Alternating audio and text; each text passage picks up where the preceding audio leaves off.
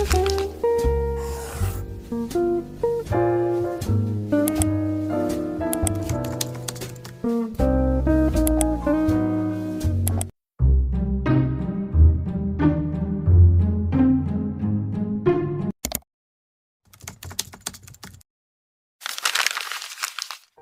menghiraukan mimpinya, Dodi kembali daftar ofensi dan kembali pula jual NFT. Karena sebelumnya menjual titit bukan ide yang baik, Dodi merubah haluan dengan berpikir wajar serta maju ke depan dengan menjual karya dan gambar pixel art dan juga musik yang Dodi pernah ciptakan ketika dulu berprofesi sebagai musisi dunia.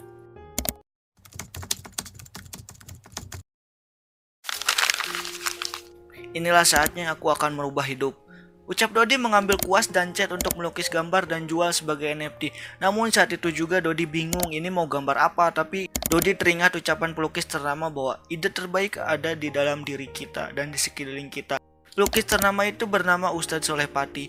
Setelah teringat ucapan itu, Dodi kembali mengambil kuas dan mengambil gambar sekelilingnya yaitu tai ayam. Dengan penuh konsentrasi dan imajinasi bahwa tai ayam itu benda hidup dan seni yang tinggi, Dodi membuat garis per garis lukisan itu dan selesai langsung foto jual di OpenSea.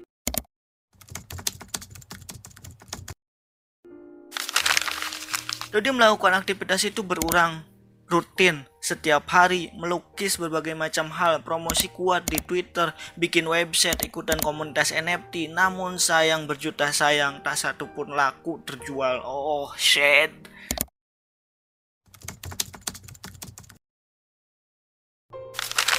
Pagi itu begitu panas, tidak seperti biasanya. Mungkin ini pertanda baik atau buruk. Tanpa pedulikan itu, Dodi pun terbangun dari ranjang empuknya dan melakukan aktivitas pengangguran pada umumnya yaitu modal.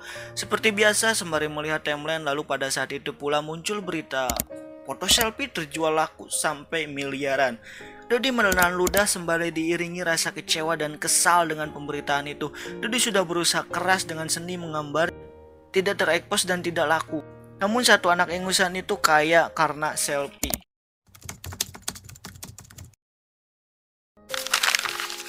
Pemberitaan Gojali Everyday berhembus begitu hebat setiap portal berita berisi wajahnya media pun gak mau ketinggalan Gojali Ipek. Timeline hari-hari dipenuhi namanya dan di seluruh negeri pun bergunjing akan hal itu.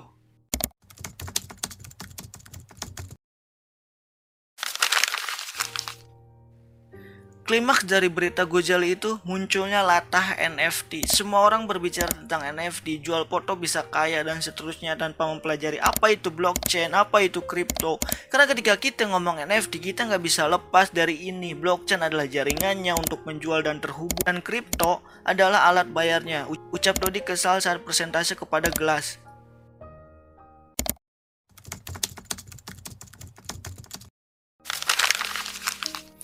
Pada saat kesal bercampur haru itu, Dodi teringat ucapan iblis yang jika untuk meminta bantuannya tinggal gesek-gesekin pantat ke tembok. Tanpa lama Dodi melakukan itu dan keluarlah iblis dengan kopiah dan berpakaian syar'i. Tanpa mempedulikan itu, Dodi membuka percakapan. Sekarang aku butuh bantuan untuk menghancurkan Gojali. Maaf Ikhwan, saya sudah mu'alaf dan taubat. Saya tidak bisa lagi membantumu. Seketika iblis itu menghilang, Dodi pun menghela napas panjang dan berpikir untuk mengakhiri NFT dan fokus nge-YouTube dan menjadi mualaf. 320 bulan kemudian, Dodi kini menjadi dai kondang di TV dan hidup sukses, punya empat istri dan semua berakhir bahagia, Alhamdulillah. Cerita pun tamat.